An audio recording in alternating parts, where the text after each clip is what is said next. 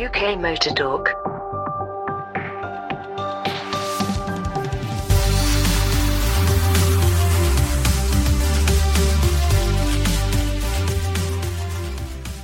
So, guys, we managed to meet up together for what is bound to be yet another sketchy podcast because we're all in different places once more. We can sort of see each other through the medium of WhatsApp. Everyone's gesticulating at me now. So, I'm hopefully. going for first. You're going for first. I'm going to do a full second on this one. We're going to go Churchill. And so we're here to natter and hopefully entertain you with our thoughts as to what we've been thinking of over the last week whilst we've been in lockdown. If you ever watch uh, BBC's Pointless, when uh, two groups of contestants end up with the same score, then it's it's lockdown, and then there's a little stomp, stomp, and a clap afterwards as well. They play that every time there's a, uh, a joint score, but I, I think they might have to change the name of that after this, or, or maybe they'll keep it. Who knows? It'll never make number one. There you are. You, you have to you have to be a hundred-year-old captain in the army to uh, make number one just at the moment. So it would appear. Good luck to the boy. Yes. Yes, I really enjoyed the single as well. Not, but nevertheless, I I do admire his effort. But then I was never a fan of Michael Ball either. So there you go. What car do you think Michael Ball drives? Uh, I think. Well, I'm going to go mid mid nineties Mercedes convertible. I think so. Something he got back in the day, and he's never bothered changing it. Um, well, I'd like to think that he might be driving an old 530. I reckon that would be the kind of car with a wood trim and an SE spec. Um, however, some people can surprise you, and I have seen a picture of him stood next to a Mercedes SLS. Right. Okay. You do surprise me. Yeah, well, yeah, who who knew? I mean, he, he strikes you as an Audi all-road kind of guy, doesn't he? I'm going to have a look to see if that's uh, if, if this is if I can find a the image and b whether or not it's a Photoshop. So uh, yeah, talk amongst yourselves. Uh, what just was us? CEO of Rock and Republic, Michael Ball. Please tell me this is not. This, please tell me this is a different Michael Ball. I can't believe this for a second. Well, one of the things I think, Michael, you suggested the classics for carers, which I thought, which I hadn't come across the idea, but as I thought was a brilliant idea. But it is, it does sort of touch on something we were talking about at some length last week about whether people would actually spend uh, all of this free time that they suddenly have cleaning their cars, or better still, restoring them. And um, we then suggested that perhaps people would uh, send in details of the restoration. Uh, it's definitely a different Michael Ball.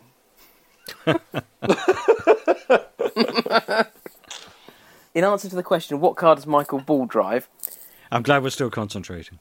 Yes. So, in answer to the question, what car does Michael Ball drive? He drives a Range Rover. There you go. Fair enough. You've got to have at least one Range Rover, I think, haven't you? Uh, well, in my village, they all seem to, and they push everything else off the road. But that's uh, that's why I seem to be losing right-hand mirrors at a high rate of knots. Well, you drive a Volvo, don't you? That's a 2.2 ton battering ram. Well, it is, but the uh, the like anything else, the uh, wing mirrors are a little bit fragile, and when the choice is between uh, a banzai leap into the hedge, or attempting to uh, drive on my side of the road, other than both sides of the road, uh, then usually the driver's side mirror is sacrificial, and, and they're bloody expensive on a Volvo. And indeed, pretty much anything, I think, nowadays. Didn't you replace a, um, a door mirror glass on an S Class, Jim? Uh, no, that was a uh, that was a friend of mine. They were oil filled the mirrors, and uh, I think the the seal or something like that had, had gone on one of them. So instead of being a nice clear oil, it was uh, it had gone all murky and horrible.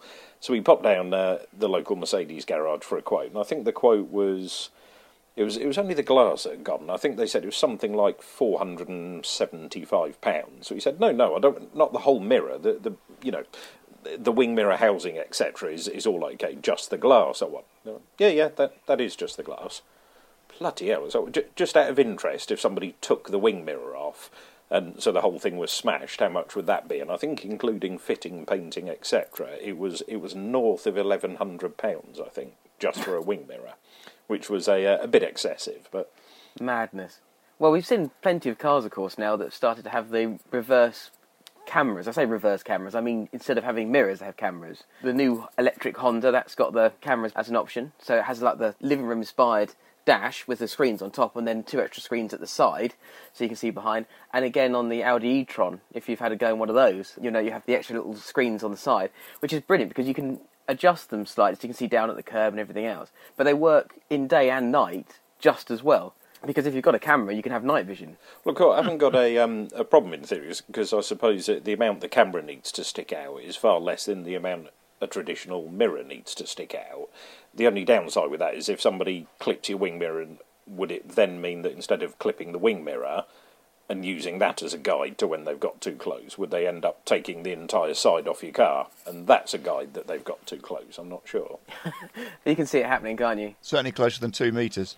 Yeah. Social distancing from wing mirrors. I seem to remember a certain uh, former colleague who um, uh, lived in a very narrow street, and um, his car, while parked one day, was uh, hit by a bus, which basically tore the entire right hand side off the car, both wheels, entire suspension. So the bus driver did a very, very thorough job of it. That'll do it. I saw a Golf R that hit up the uh, up the backside um, by a bus at quite some pace.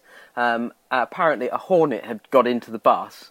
Uh, the driver panicked, floored it, went straight into the back of this Golf, span it 365 degrees into an oncoming lorry, which then hit it the other way and span it 365 degrees the other way. Took all four wheels off, the front and back of the car off, but the guy walked out of it. That's incredible, isn't it? He, apparently, the bus driver immediately re- admitted responsibility and everything else has all been sorted. But can you just imagine? That'd be terrifying. Worse for the Hornet.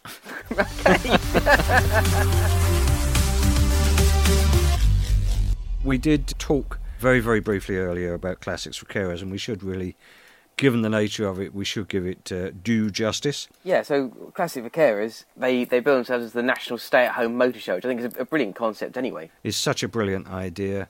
It's very much in favour of NHS charities and, and not just frontline staff, but carers generally, which is uh, one of the facets of, of it that I quite liked.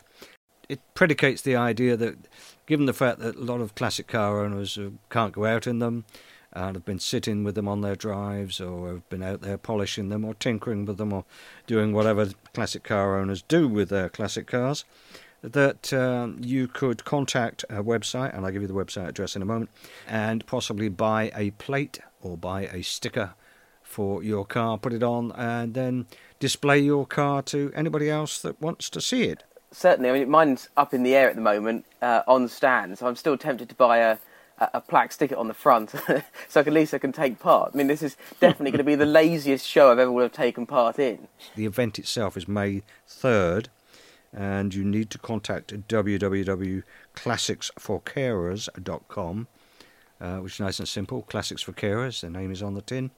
Um, and I just think it's such a great idea that um, you can show off your pride and joy and um, at the same time uh, raise a little money, which I think is just a great idea for, um, say, not just for NHS frontline staff, but for carers generally. It certainly is for a great cause, and I know a number of other car clubs are coming up with similar concepts. So the London to Brighton mini run, which was also due to be in May on the 17th, someone in the club designed a run plaque, which was uh, an NHS run plaque with rainbow bits and pieces on, just just for fun, basically. And the organisers of the run have decided to create the window stickers that you normally have on the run and sell them at three pounds each, so that you can put them in your mini in lieu of the run that would have happened in May. And the money um, raised for that, the profit is going to the NHS. So again, a, a, another great way of being able to get involved. And certainly, if you are particularly lazy or short on time, um, this is a great way of being able to take part in something because you can obviously take a photo of your car.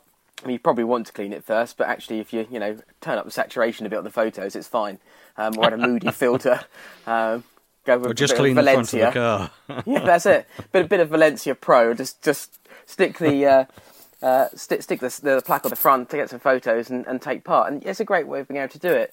Uh, and and a lot of communities are, are, are building online car communities now, based on the fact that we have this this shared problem of not being able to go anywhere. Um, another problem of not being able to get bits. Um, the, as, as an exciting order update for you, the parts I ordered from a uh, motor factors that sounds nothing like uh, uh, um, uh, one month and still waiting for bits uh, with no with no content. So good.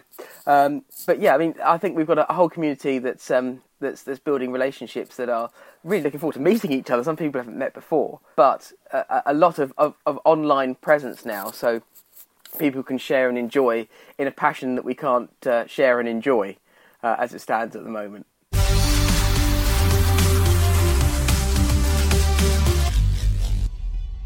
I saw a piece I think yesterday which would uh, you're both Ford men, which I thought would be right up your street, and uh, I'm a former drag racer.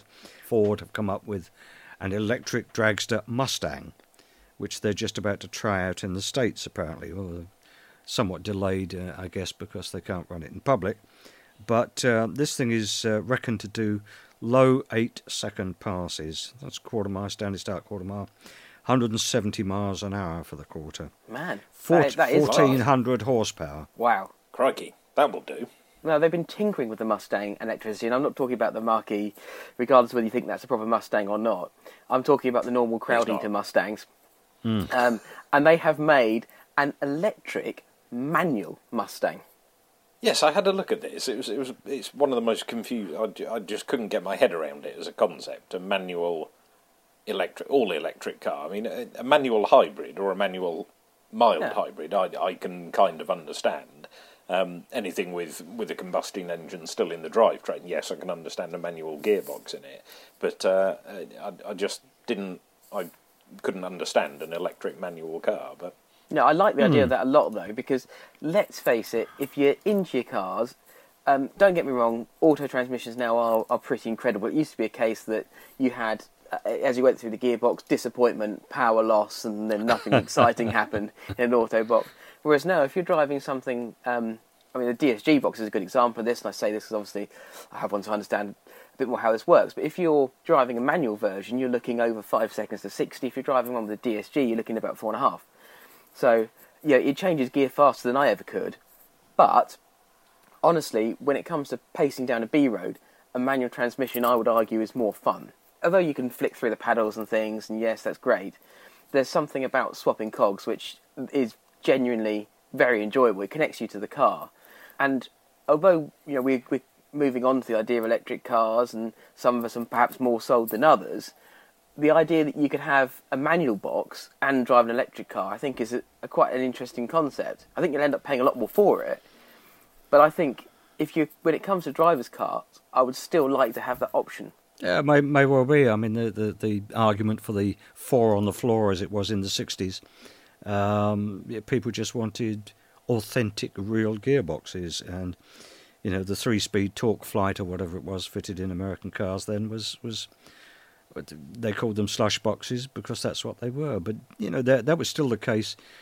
As you know, I was doing a lot of road testing in the '90s, and I can remember uh, driving a, uh, I think BMW 8 Series, Saloon 8 Series, and driving it down the A24, and you know, on every bend, it seemed to manage to be in the wrong gear, and I would, I would wait for it to find the right gear, which it did eventually. I think it was only a four-speed auto box, and it was it was horrible.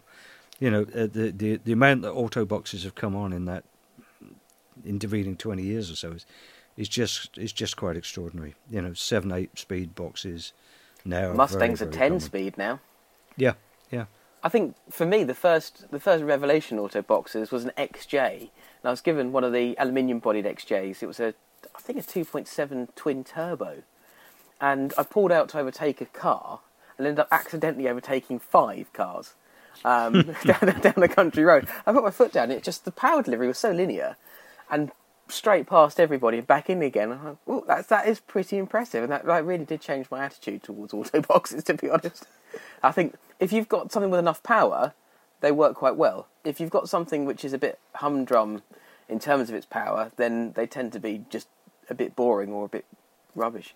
Well, I think the um, the joy of a manual gearbox is the interaction and the, the feeling of being in control, and it's another tool to manipulate the balance and the handling and the, the progression and the performance of the car. So if it's uh, if it's an automatic gearbox that's got paddle shifts and, and it shifts quickly and, and responds to that, that shift rapidly, then then it can make it a joy. A very good, uh, as Graham said, a very quick gear change on a paddle can be almost as exciting as a manual gearbox.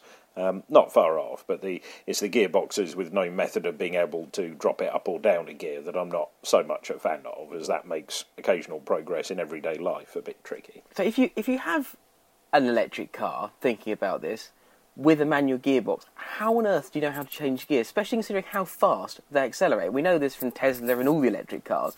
I mean, how would you know? Very good question. We, Uh, we, we don't know when it when it goes from a "Rawr" to a "Ree," I would imagine something like that. Hmm. Having said that, my um, my car, which is a uh, a plug-in hybrid, has gears. So when you're driving it on electric power, you can feel a gear change in it. You can't do you can't do it manually if you're in all electric mode. You can't change gears manually, uh, but you do feel a, a little step in the acceleration um, as it drops off slightly and then changes into the into the next gear. But like anything, electric motors rev, don't they? So do you have a, a separate rev counter for the for the electric motor? yeah, and when, when when the blue light comes on is when you change gear. I'm not sure.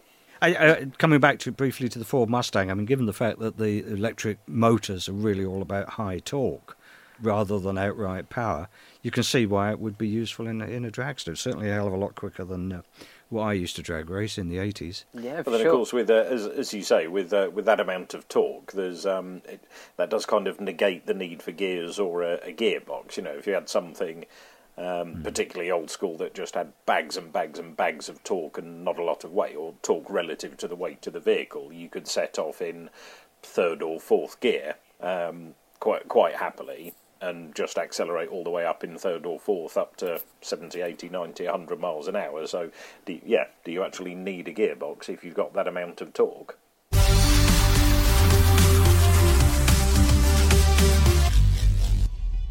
exact opposite end of the um, sort of power to weight ratio.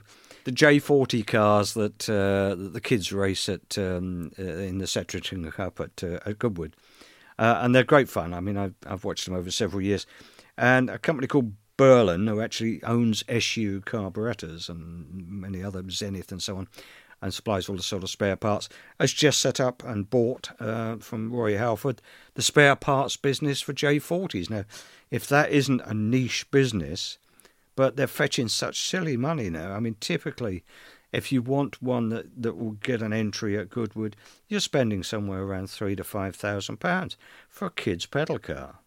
Amazing. They are cool, crazy aren't money. they? I, I, admittedly, I think to go to that sort of money, it's it's like everything. It suddenly becomes a rich man's game, doesn't it? Um, because for that sort of money, and I know you, Jim, you've been shopping around to have a look to see what you can get whilst we've been stuck at home for that sort of money, and I think we'll come back to that in a second. You could buy some some serious car. I mean, I, I dare say you could. Well, in fact, you could. You could buy an Austin A40 for that money, couldn't you? You could buy you could buy the real thing, let alone the hmm. pedal car. The, I think the J40 race has got to be the, the, the, sort of the cutest thing in Goodwood, though, isn't it? It's brilliant. Watch the kids doing a hmm. Monstart, jump in the car, straight down the down the straight, and you do wonder how long they practice for this at home. Do you have parents that are just right go? And then just practicing the Le Mans start with them over and over and over again. You know, have, they have, they have it- little rigs at home. It does seem to be extremely competitive. I'm, I'm in the unfortunate position of uh, remembering them the first time around. I had one as a as a very small kid when they were tin and didn't cost an awful lot of money. There were it was an interesting backstory that that uh, in reading up a little bit on this story, Austin set up a factory in Wales for disabled miners, i.e., miners that had been injured in mining accidents, and all of them were built by disabled miners. Great idea.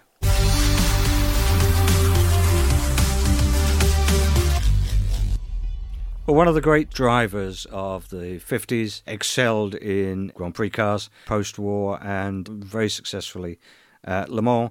Duncan Hamilton, who would have been 100 next week, ex Fleet Air Arm, flew Lysanders during the war on all kinds of secret missions, so he had a, an amazing war record. And, and like so many of those guys, he was a contemporary of Stirling and uh, Mike Hawthorn and so on, who came out of the uh, forces just after the war and uh, set up a garage, was fascinated by, by motorsport, obviously had a little bit of money to um, uh, his disposal, and he opened the garage and, and started racing almost immediately.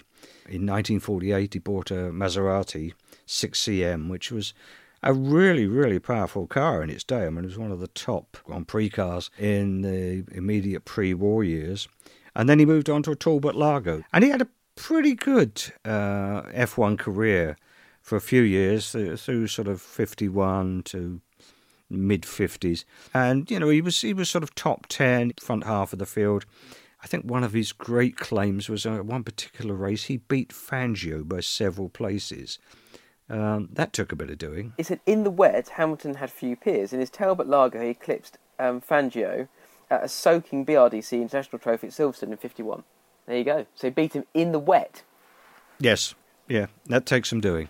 Does. The thing that uh, he's probably most well known for was uh, the successes he had with Jaguars, particularly in, uh, in Le Mans. He competed in Le Mans nine times, was never worse than 10th, and in fact won in 53.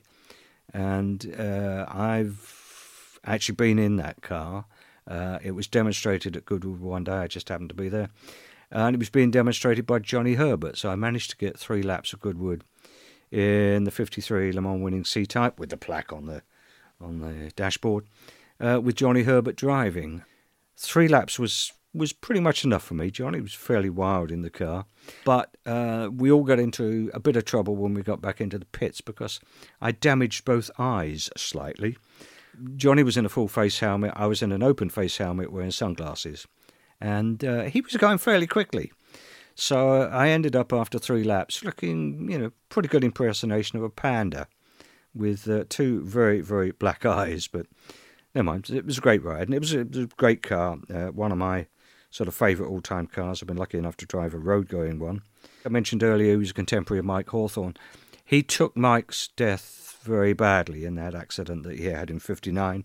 He then, uh, you know, he retired in, in 59 just after that particular accident. Great pity. He was, uh, say, one of those those great characters uh, of that period. Those uh, gung ho guys from, from the war years that um, they seemed to need to live a dangerous life, and he certainly did. Duncan Hamilton, the Talbot Lago he was driving, um, was a T26C, um, mm-hmm. and another veteran of, of the war years, uh, Fleet Air Arm, was, and a similar sort of story to the extent that he bought a garage and, and spent his time racing. Uh, Cuff Miller, who never made his way into Formula One or anything similar, um, but just did it because he, he really enjoyed it. He uh, raced a 1937 Talbot Lago Type 26 SS, um, which was actually built uh, for Le Mans, but never competed because the war broke out. So he raced one of those. So there were a few of those that, uh, that, are, that are, still racing, and, and actually the reason why I mention it is his is one of them. So if you do want to see uh, a Talbot Lago um, thundering around a track, you can. And it's run by Richard Pilkington and his daughter, and his daughter more commonly now racing it. It's out there and it does compete in the historic uh, championships. So if you want to see one running, you, you still can.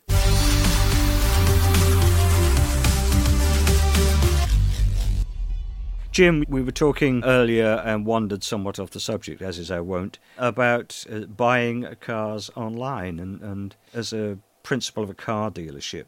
Do you see that as a, a threat or is that something to embrace? Is, is that a new avenue opening up or are you already there? Uh, well, I, I, think we're already there, and I think most dealerships are already there in, in one form or another. Uh, I mean, something that we've always done uh, over the years is sell uh, vehicles to members of the armed forces. Typically, those are stationed abroad as they can take advantage of certain VAT savings, um, namely being that they don't pay any.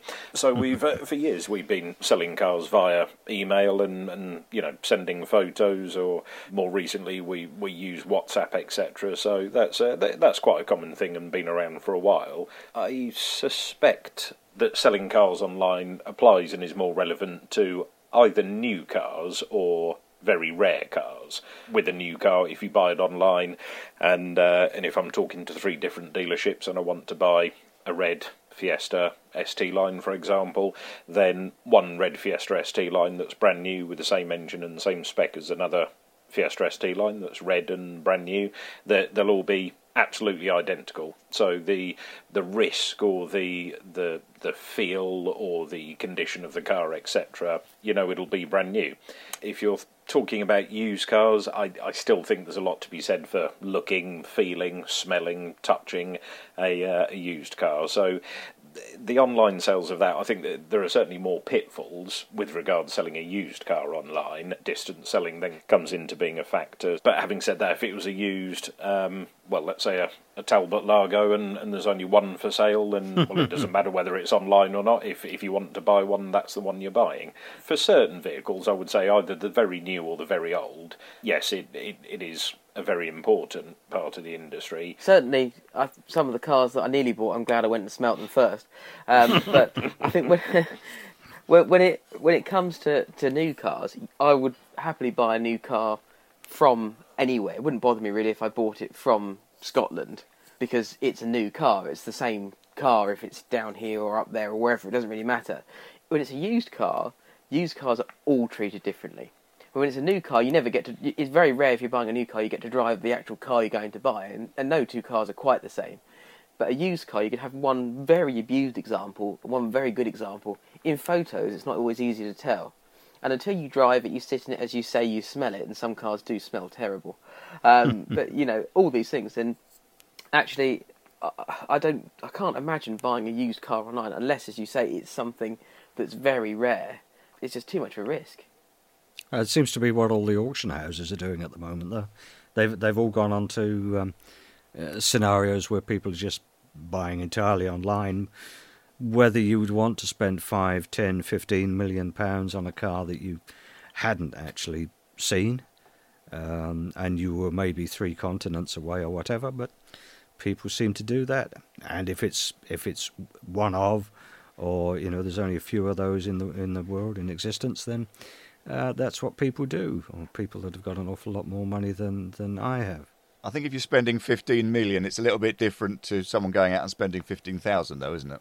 I, Yeah, if you've got so. uh, if if you've got fifteen million, even if you haven't got the time, you can probably afford a couple of quid to pay a man to go and have a look at it for you, and uh, and tell you exactly what it's like. But that's the business model of uh, of a few car dealerships, and I use the term dealerships in inverted commas. You know, um, car companies that uh, that specialise in buying cars out of um, Japan, particularly or America, um, bringing them over here. They handle all the shipping, the registration, the importation, etc. So again, for for something like a uh, a rare Japanese import, if you're after something like a, an R34 Skyline. Um, then you can often get a better deal and a car that's in much, much better condition um, buying something from Japan than you would ever find in this country. Um, but again, that's that's down to how each each dealership operates. There was a a, uh, a dealership I was looking at a long, long time ago, and they, they had something in the line of the the minimum number of pictures they had for each car they had for sale was seventy five. Uh, and they had a video walk round of the car, but they they would go around the car and show you every single microscopic scratch, dent, chip. Um, there'd be three or four detailed photos of every single panel, so you really could get a feel for the condition of the car, and their description of the car, you know, even went down to whether the cigarette lighter had been used or not, um, just to give you that, that reassurance and that, that peace of mind. Um, and there'd be little things like uh, they they'd show you the oil level, but also the colour of the oil, and they they put it on a white bit of tissue for you, so you could see how fresh the oil was, etc. So again, it's it's down to how each individual company approaches it. To uh, and looking at one of those cars, I'd have probably actually quite happily put my money down and bought one of those purely because you could see 100% what the exact condition of the car was. I have once bought a car blind, and I'll freely admit this was a terrible mistake. This was early on in my car buying um, uh, history, and I bought an XR3 on eBay. And in the pictures, it looked great, Oh. but as was the case in many XR3s uh, in those days, and RS turbos and everything else, um, I drove over to an estate in Essex to go and pick it up, and it was one of the few cars that, that wasn't up on This, blocks. this story's Uh, getting I- worse I and worse. back I and- think I can tell where we're going with this. it was how should I put this? Um, a little bit rough round the edges, more of a rolling project perhaps than it was a, a reasonable car. Well, it was rolling. That's a good start. Well, it had a fresh MOT with no advisories, which was quite impressive, especially when I took it to the next MOT and found some holes in the chassis rails. But they've been there for some some time. Yeah, he apparently just had his mate do it for him, which was great. Um, Ah, but I will remember crawling underneath the car because I could see something hanging down under the back. I couldn't figure out what it was. So I, I jacked the car up, had a look underneath, and thought, oh, there's a cable that's that's hanging down, and it's oh, it's been gaffer taped to the fuel tank. I wonder what that is.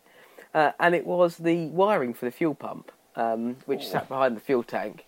Um, and there'd obviously been some sort of problem at some point because they'd cut the loom off, twiddled the wires together for each side, gaffer taped them together, and then gaffer taped them to the fuel tank to make it work. Um, it would have been But fuel, fine. fuel pe- petrol in particular, as you know, is, is a smashing electrical insulator, isn't it? Yeah. Well, it was Highly right next to- recommended.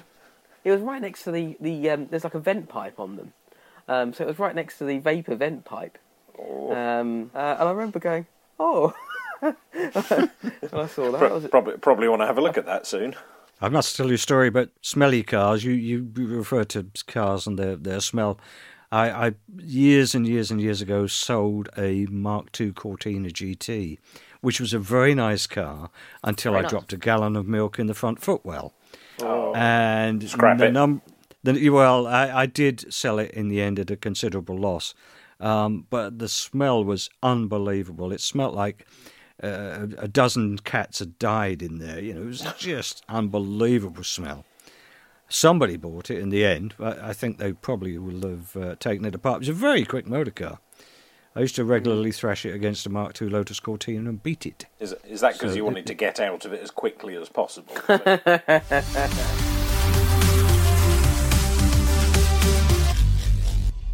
Talking of buying cars online, obviously, I'm, I'm sure, like a lot of you listening at home or, or in the garden or wherever you are, presumably not on the commute, um, we've uh, we've all been looking around at, at cars that we would buy if uh, if lockdown was lifted and we could uh, go and have a look at them and uh, and indeed smell the inside of them. So, should, should we do should we do three categories? So we've got cars for every budget. Then, should, should we have a look at sub five thousand pound cars first? Shall we? for me, sub five grand.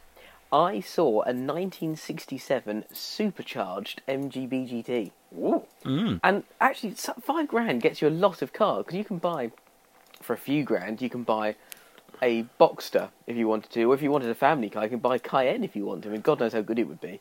But for that sort of money, you can actually buy a reasonable amount of car. You can buy sensible stuff as well if you want to buy a Fiesta or a Polo. But you know, mm, You, if you, you, you can buy some interesting toys if, if you don't mind spending a bit of time uh, and effort to knock them back into shape because very often they are that price because they deserve to be that price. But uh, quite often they're, they're you know, if you've got a bit of mechanical knowledge, they're quite easily rescued. And yeah, there's some there's some very attractive and interesting motor cars. I I guess, and it depends what you want. Because actually, if you want some cheap topless motoring, I think a Boxster's probably not a, a bad shout. It's a great little car, regardless of it's somewhat you couldn't afford a proper Porsche image. They're really good fun. Would you buy a Porsche Boxster? I don't think I would. I think I'd probably more likely buy a 944, which is some would say even worse because you've front got a engine thing. ab- Porsche. You've got a thing about nine four fours, haven't you? I'm Yeah, I like I'm the not really sure do. about 944. I'll go with that. I th- I think they're massively underrated. If you think about what, the, and, and what a 911 costs now, for example, 944, you can still buy a reasonably sensible one. Admittedly, you wouldn't buy a turbo for this budget anymore. Um, and in fact, you might even struggle to get a really nice one for that sort of money these days. But pop-up headlamps, man, on a Porsche. Is that not cool? Uh, well, I've been having a look around, and I've found quite a uh, quite a tidy. I can't. The budget doesn't quite stretch to a turbo version, unfortunately. Uh, but I found a, a very tidy uh, Mark II Toyota MR2. The uh, the MR2's got the pop-up headlamps. It's in uh, in Caribbean or Caribbean blue, depending on your pronunciation, which is the uh, the best colour to have, in my opinion. Um, and there's a, there, there are cheaper versions around, but again, like anything, you uh, you get what you pay for. Four and a half grand. This one is up for. Uh, 1995 registered. Done 116,000, so just about running, I would say, on that engine, and uh, very uh, very tidy looking it is too. So a bit of summer fun if uh, if we ever get round to uh, to being let out this summer. That was a very good engine. My uh, good lady had as a company car the um, uh, GTI 16, which was basically the same engine and transmission turned around in a hatch configuration. It was a very, very quick and very reliable hot hatch. Uh, what was that in a Corolla? Was it or Yeah, the Corolla Well, it- GTI 16 valve. It actually, I think the um, when you say the the engine turned around, it was actually the the whole front end of the car was Yeah, turned around because you even you could still see the um, uh, connections for the steering arms on bits of the rear suspension on it. Um, that they literally had just taken the whole thing, chucked it in the back, and turned it round the other way, which is uh, which is good engineering. I like that. Uh, interesting engineering. It was certainly an ultra reliable car. Along similar lines, I saw recently uh, what I thought was a very good figure a 968 Club Sport, which is a car I drove uh, when it first came out.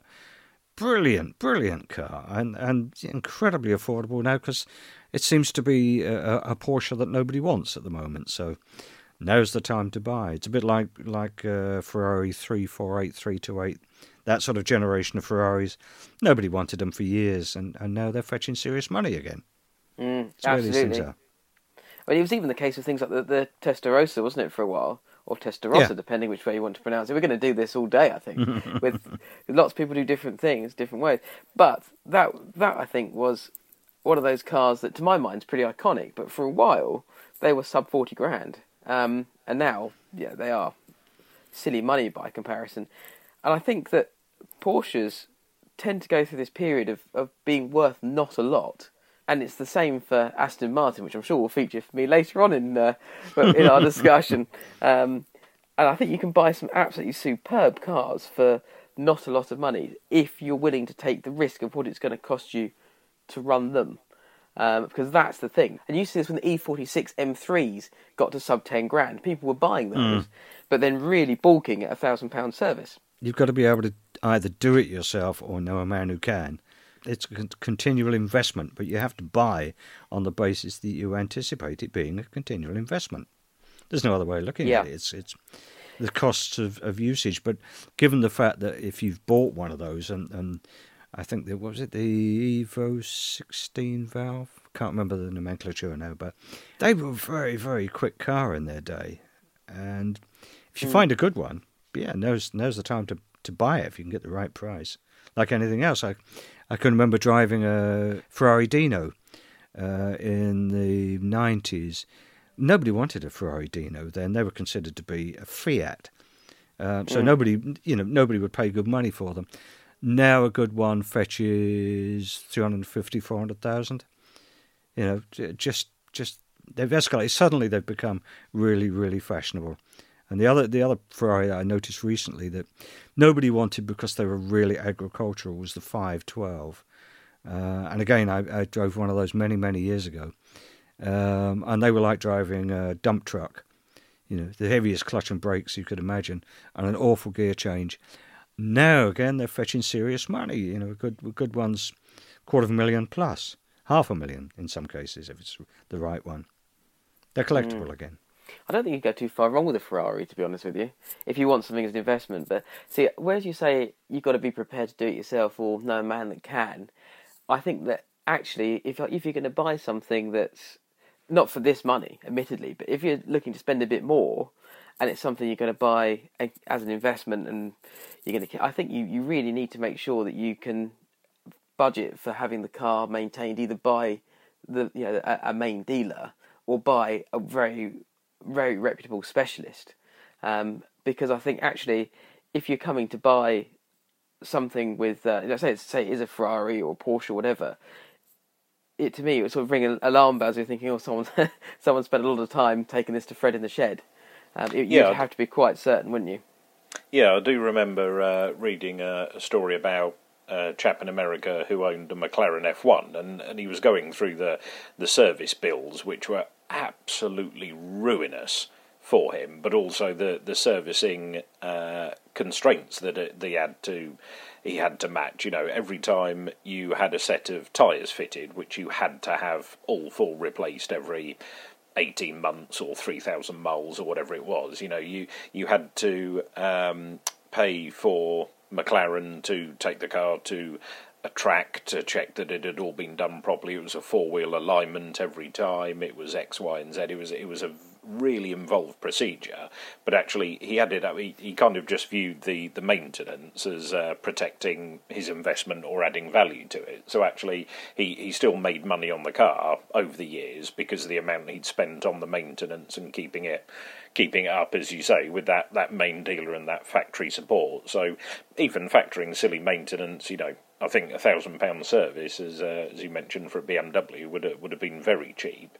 Um, but even so, factoring all of that into account, he still made money. Um, but then it's it's a bit like houses, isn't it? You know, if you uh, you buy a house, sell it however many years later, and you've made X thousands of pounds worth of profit, you know, you need to keep the roof on and uh, keep everything going. If it springs a leak, you need to fix it, etc. So again, it's that, that maintenance and, uh, and running repairs, isn't it, to uh, to ensure it holds its value. The corollary of that, of course, Jim, is if you have such a car and fail to uh, maintain it properly, the, the the value of it just plummets like a stone. Mm, and you know, you, absolutely. you you do get classic cars turn up at at auction that uh, you know are really in in pretty poor condition. I'm not talking about barn finds; they've just been neglected generally. Um, and you know, if you've got the wherewithal to bring them back up to spec and bring them back up to a decent condition, you can get a bargain. All these things are relative. Uh, for some people, 25 grand's a bargain. For others, 25 million's a bargain. And, and I have to say that I've just found what I think to be a bargain a, a 944, a 1986 944 that's had paint but otherwise is in pretty good shape.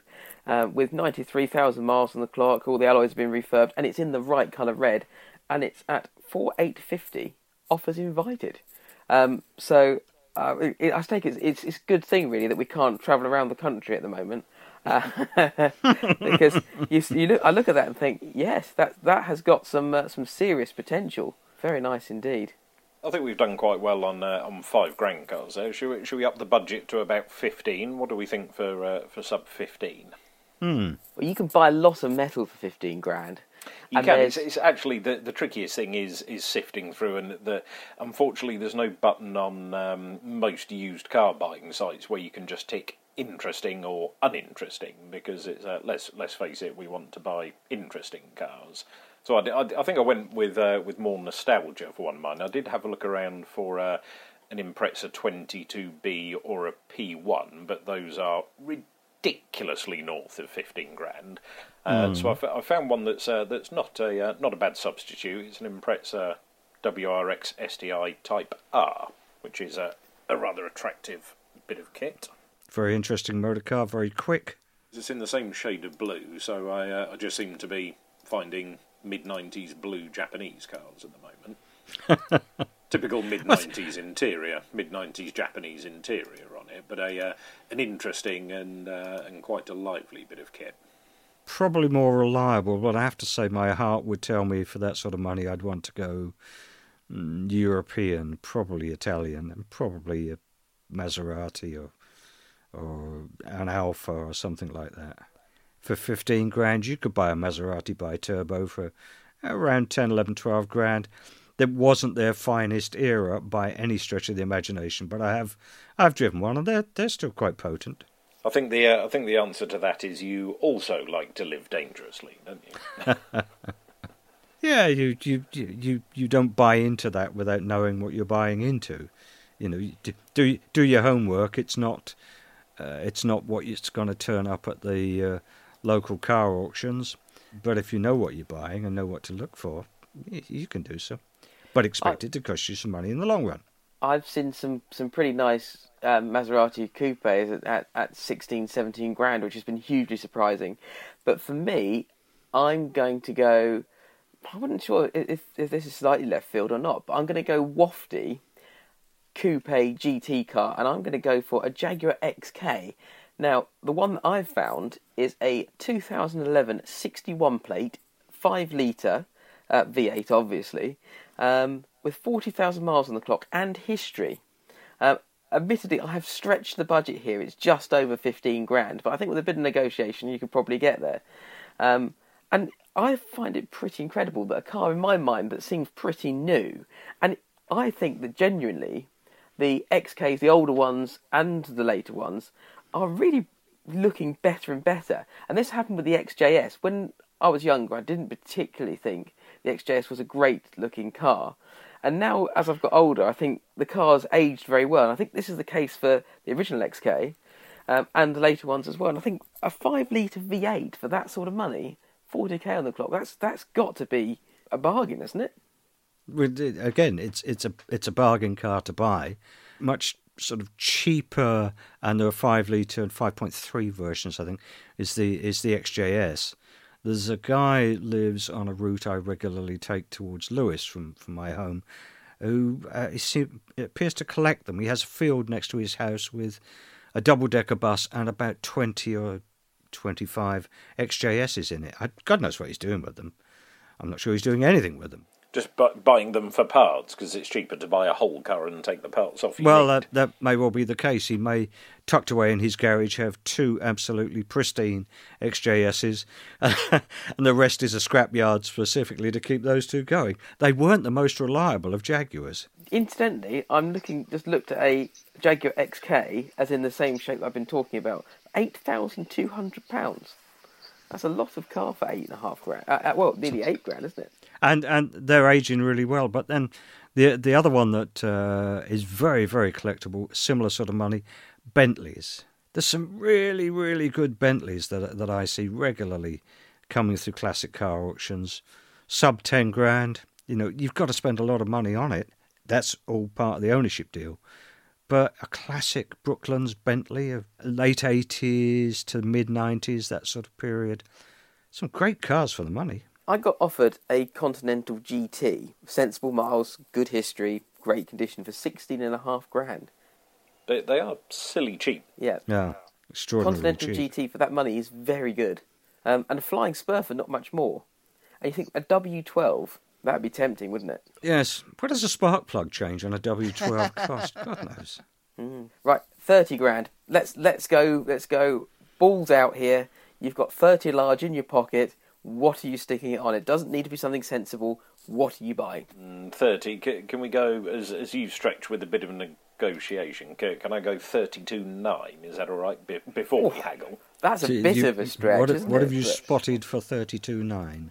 Uh, well, I've spotted, and uh, and this will be no surprise to uh, to Mr. Gates. I found an Ariel Atom. So if uh, if you want to Oh, go right. something that's completely unsensible and uh, an ideal for social distancing, purely because you'd be able to get away from anyone quicker than pretty much any other car on the road, and I think actually not a not a bad investment. They do seem to hold their value quite well. These cars. So I've found uh, a very tidy one, 2007. As always with cars of this type, very low mileage, 21,000, which is, but that's that's enough mileage that it has at least been used regularly. You do see some that are that are Round 10, track. 11, 12, 13 years old with only a few thousand on them, which I think is a bit low.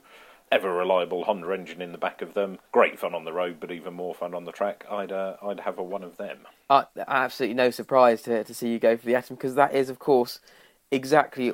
Well, it's just you, isn't it? You you love those things. I mean, twenty one thousand miles, but admittedly, I would have thought twenty one thousand hard miles. If it's been warmed up and cooled down, do you care? Probably not. Well, if if it has done twenty one thousand hard miles, then at least it's well prepared for, for the ownership experience that, that I would be giving it. But at least you, uh, when you when you go out, at least you let it warm up first before you give it uh, the full uh, full beef Wellington or indeed the full beans on toast. Something that caught my eye recently and is with slightly less money, which was uh, uh, Clio V6 Turbo.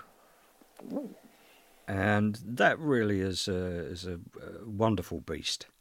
Um, fabulous drive. Fabulous drive. It's just endless amounts of power. It's it's you know take take everything out of the back of, of, of a Clio and stick a V6 in it. What could go wrong? Yeah, exactly. French engineering. As long as it holds together, it'll be great fun. A friend of mine has just bought a Clio V6 Phase Two, a silver one, and they they they always have had that sort of cult status. I think coming from the max power generation, people that's what they were aiming for. To my mind, though, the 182 was a better drive, smaller engine up front, obviously a two liter, and now these days, you know, a, a couple of grand if you want a really nice one. You, you know, if you push to four, then you get a nice one. But genuinely, a great car and superb track car Yes, great track car. generally speaking, French cars don't push my buttons, with exception of the Alpine A110, which is again an incredible car. But when it comes to the fast Renaults, the Renault Sports, because I refuse to call them RSs, but the Renault Sport are genuinely brilliant little cars, and the 182 I think is light, fast. It's, it's everything you really want. I think that's a good shout. I, for me, it's not going to come as any surprise either. What we're going to be going for here, I mentioned it earlier on. It would be an Aston Martin. The V8 Vantage, I think, is is very pretty, and it's still the one that I want. But regardless of that, you can buy a DB9 for similar sort of money these days. Um, and the one that I've found has got history, good history. It's a uh, a V12, obviously as you expect, uh, 5.9 litre. It's semi-auto, which I'm not sure I really like, but at 29,000 miles and 28,995 pounds, thank you very much. That is an absolute bargain. That is a bargain. There are a couple around that sort of money, but if you, as a family man now with needing four seats, uh, so you've got two plus two, at least you can sort of squeeze a child in the back or an adult with no legs, then you've um, you've got some options in terms of carting people around. But I mean, what a car! What a pretty car with a V12 and an umbrella that goes across the boot.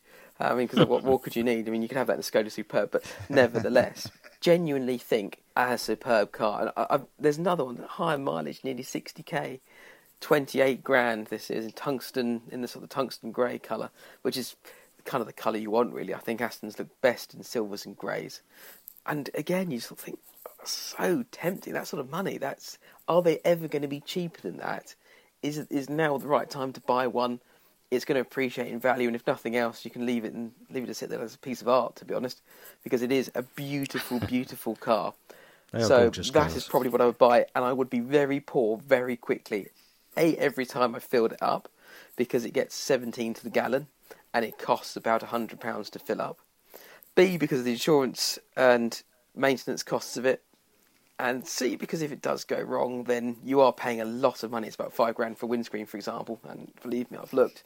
Is, is that not fifty pound excess through your insurance for a windscreen? Oh yes, that'd be that'd be the one. Yeah, That's exactly the one. But yes, you know, yeah, if you're talking eight hundred pounds for oil change, do you factor that into the cost of ownership? I guess you probably do, and just count yourself very lucky you get to drive such a, a pretty car. If you want to go as left field as you, Jim, there is another option for Aston Martin ownership. Now, this is much cheaper to run because it's based on the Toyota IQ. You could only buy them, I think, if you were buying an Aston Martin at the times in you know a proper full size one. And this is the Aston Martin Cygnet, which has the Aston badges on it. It has some fancy trim, a bit like the Rolls Royce Mini. And these have become a collector's car in their own right.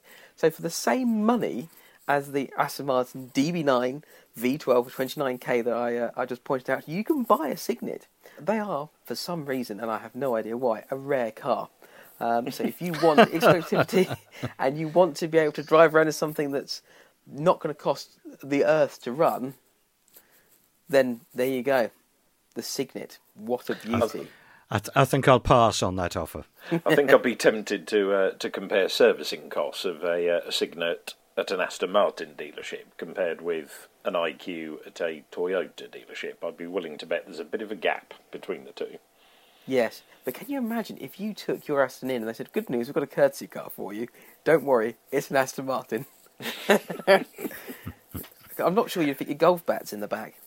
I think there's a uh, there's a reason that uh, that some cars are popular. There's a reason that some cars are unpopular. There's there's a reason that some cars are rare, and uh, and occasionally there's another reason that some cars are rare. And I think uh, the Cygnet definitely falls into the latter category there. Yes, they're, they're cars that are rare because they deserve to be so. Uh, Exactly. Because they, they were they were an aberration of some designers' consciousness, and, and and should never have been allowed on the road. What they are is a way to bring down the average CO2 of a company. That's what these things are. Depending on what happens with CO2 as time goes on, this is what we're going to see. Some very poorly rebadged cars ending up being a way to, to pull down your CO2. I nearly said your trousers, but pull down your CO2. Talking of rebadging, a cheaper way of doing it would be buy an IQ and an Aston Martin badge for 45 quid. That is a way of doing it. You could make a Cygnet replica.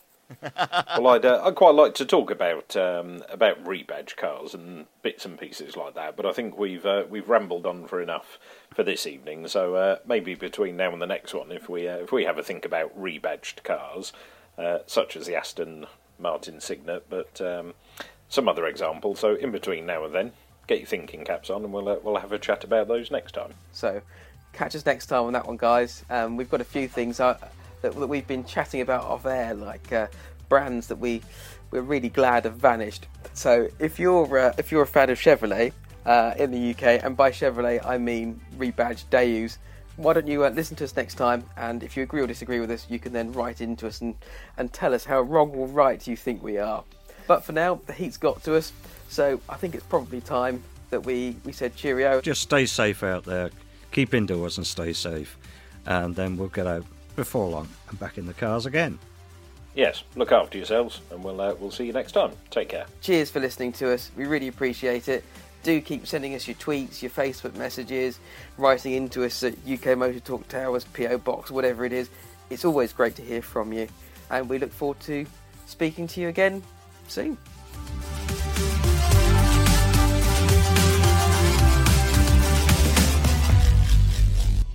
UK Motor Talk, a first take media production.